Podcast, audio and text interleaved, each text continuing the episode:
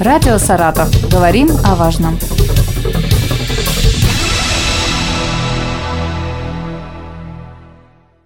У микрофона Юлия Маслова. Здравствуйте. Сегодня со мной в студии Юлия Анатольевна Васильева, председатель комиссии по делам несовершеннолетних и защите их прав при правительстве Саратовской области. Здравствуйте. Здравствуйте. Поговорим о том, какие правонарушения и преступления совершают подростки, как оценивается ситуация по правонарушениям и преступлениям за девять месяцев года сейчас. По итогам девяти месяцев текущего года на территории нашего региона увеличилось количество преступлений, совершенных несовершеннолетними, с двухсот семидесяти до двухсот восьмидесяти шести, рост небольшой, на три процента.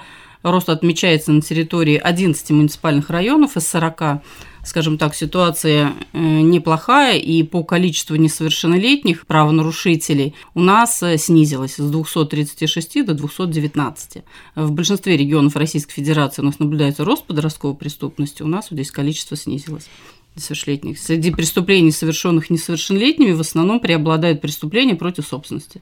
Основное – это кражи. Это где-то около семьдесят процентов вот из этого числа – это кражи из магазинов, из сетевых, это какие-то продукты питания, это одежда. Какие-то там, мелочи, да, наверное, мелочи, да, да. Чаще всего. Потому что берут на слабо друг друга, да. Особенно мальчики, угу. И начинается. В два раза у нас увеличился рост угонов транспортных средств. То есть это с двенадцати до двадцати пяти.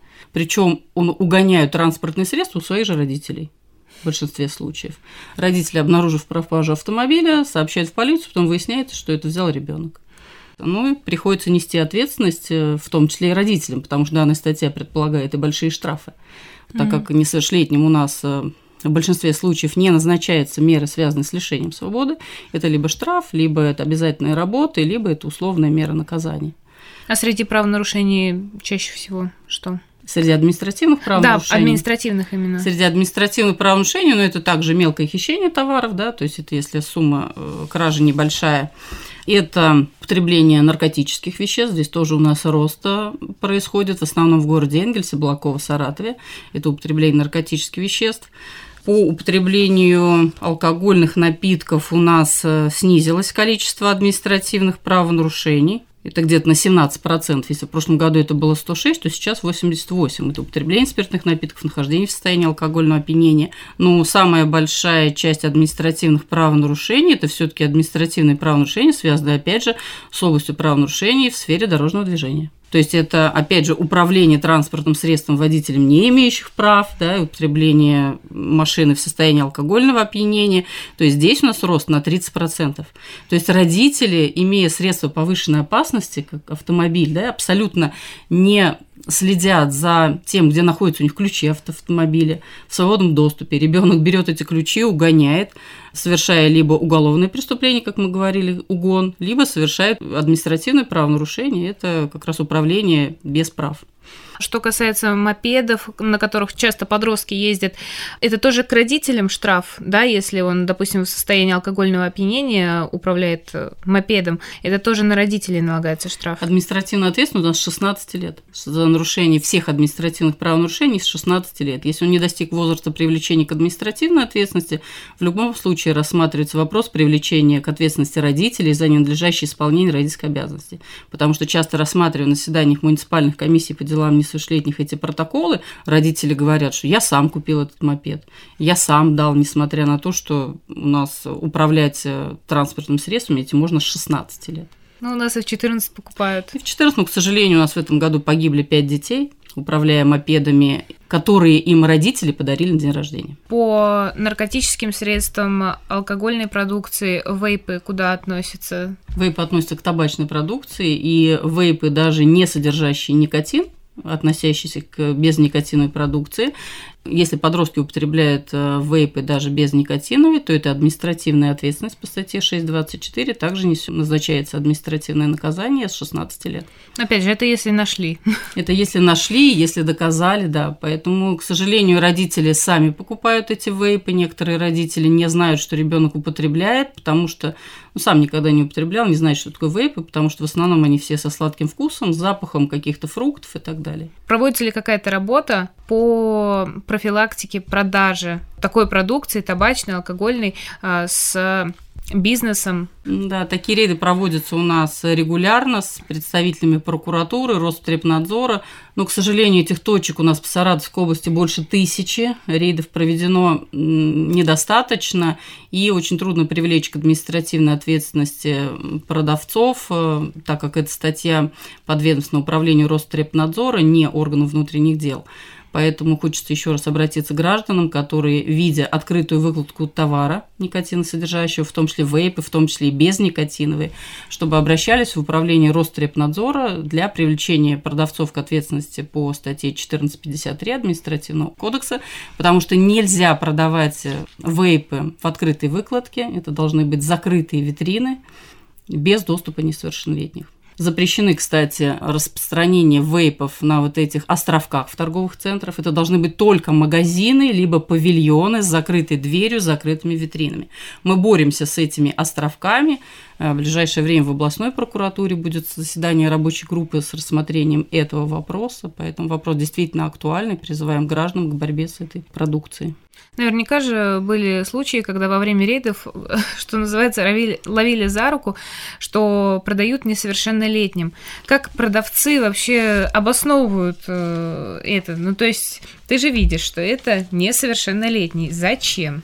Некоторые продавцы не знают об ответственности, они не знают о том, что если ты продал несовершеннолетнему вейп, сначала идет административная ответственность, впоследствии и уголовная ответственность. Некоторые вообще об этом не знают. То есть нет информированности, да, в этом? Нет информированности, либо работодатель об этом не информирует, либо сами они не знают эту информацию, либо как наша на авось, авось пройдет. А получается, что и на продавца, и на владельца, да, будет... Административный материал можно составить и на продавца, и на юридическое лицо, поэтому административную ответственность несет и тот, кто продал, и, то, и работодатель этого лица. Штрафы большие, там, начиная от двух тысяч, и продажи несовершеннолетним это и до ста тысяч, то есть большие достаточно штрафы. Если так случается, что ребенок совершил, ну, приступил закон, да, какая работа с ним проводится, с семьей в том числе? Дети, совершившие административные правонарушения, ставятся на профилактический учет в органы внутренних дел.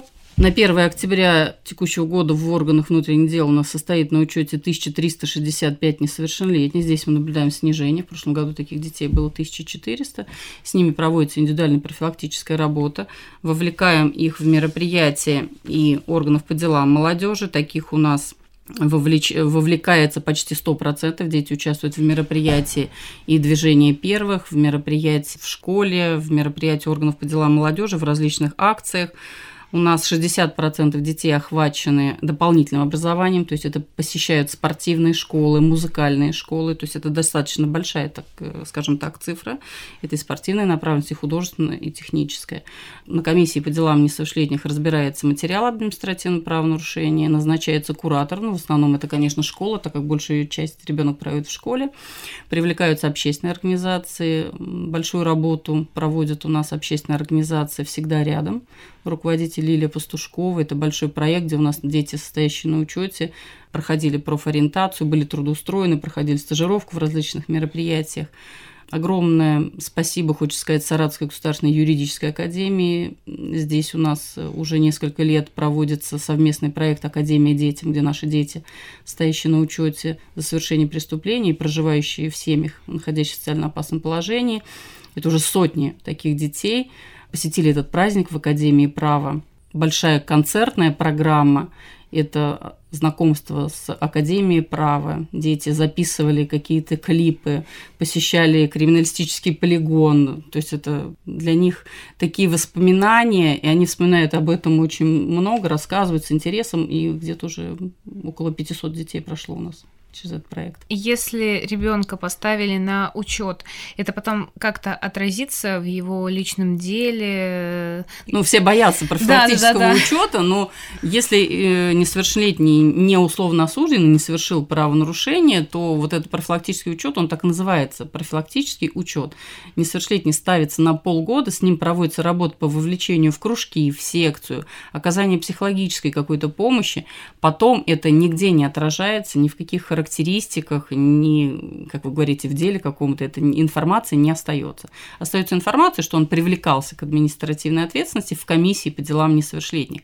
Информация, содержащаяся в комиссии по делам несовершеннолетних, предоставляется только, ну вот единственное, я знаю, когда ребенок поступает в военный какой-то институт, в военное училище, они запрашивают в комиссии по делам несовершеннолетних, рассматривался на комиссии, привлекался ли к административной ответственности. Поэтому мальчишкам и девчонкам, которые собираются связать свою жизнь дальнейшей со службой, с военной службой, с государственной службой, с работой в органах внутренних дел, в прокуратуре и так далее, все-таки хочется пожелать задуматься об этом, не совершать административные правонарушения, чтобы потом вот не столкнуться с такой проблемой. Как происходит взаимодействие со следственными органами, социозащитными учреждениями по оказанию помощи потерпевшим? Профилактика таких преступлений?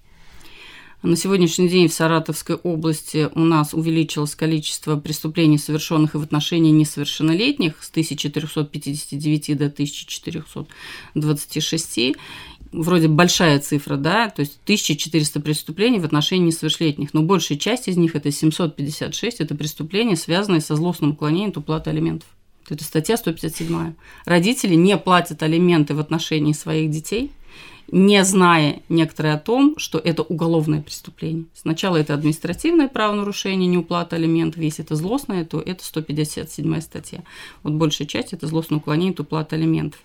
Если говорить про другие преступления в отношении детей, это побои. Побои, нанесенные в том числе и родителями, и лицами совместно проживающими, и побои, нанесенные несовершеннолетним друг другу. Это статья сто пятнадцать, сто шестнадцать, это причинение легкого вреда здоровью, средней тяжести и так далее.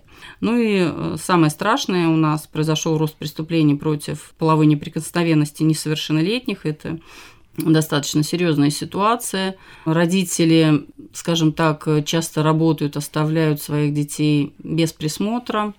У детей, особенно младшего возраста, да, у нас есть такие ситуации, когда дети десять-одиннадцать лет, бесцельно проводя время и находясь в интернете, да, сталкиваются с преступниками, скажем так, со взрослыми, которые заставляют их направлять фотографии, скажем так, интимного характера, потом этих детей шантажируют. Хочется опять обратиться к родителям. Ну, зачем ребенку в телефоне Telegram? Допустим, десятилетнему ребенку. Вот эти вот все преступления, связанные с половой неприкосновенностью, вовлечение детей происходит в этой сети. Распространение наркотиков в этой сети. Поэтому посмотрите в телефоны своих детей. Общаться можно ну, вживую, да. Общаться можно по телефону, ну, путем эс эм эс сообщений. Но вот эти вот соци... социальные все. сети детям десятилетним, я считаю, что они совершенно не нужны. А есть ли какая-то по социальным сетям еще отдельная работа? Ну, может быть, ребятам объясняете, да, что не надо. То есть у нас классными руководителями в соответствии с нашим порядком взаимодействия по профилактике деструктивного поведения проводится мониторинг социальных сетей. То есть этот мониторинг социальных сетей, он ежемесячный. Но опять сложность в чем? Мы проводим мониторинг социальных сетей, если эта страница открытая. То есть можно посмотреть, если страница открытая, чем интересуется ребенок. Но могу вам сказать, те группы деструктивной направленности, либо, например, самоповреждающие действия, когда дети у нас совершают, и мы смотрим эти социальные сети, ну, только у единиц были выявлены, там вот из восьмидесяти случаев, например, самоповреждающих действий, только единицы, там два-три человека мы впоследствии выявили, что у них в социальных сетях какие-то есть картинки, группы с каким-то намеком на самоповреждающие действия. На самом деле мониторинг проводится, но результаты, скажем так, не очень. Все-таки это больше на родителей ответственность. Конечно, родители, ну смотрите, где находится ваш ребенок. Можно же просто посмотреть вместе с ним те подписки, на которые он подписан, те группы, в которые он заходит. Это же не так сложно, это требует небольшого количества времени. У меня внук десятилетний, я знаю, что дочь каждый вечер просто просматривает эти группы, куда он заходил, и разговаривает с ним об этом каждый день. То есть это ежедневная, каждодневная работа. Интересоваться своим да. ребенком. Да, интересоваться, какую музыку он слушает, какие группы он посещает, с кем он дружит, как общается и с кем, в какие игры он играет. Может быть, еще что-то хотите сказать родителям, бабушкам, дедушкам, обратиться, может быть, к ребятам?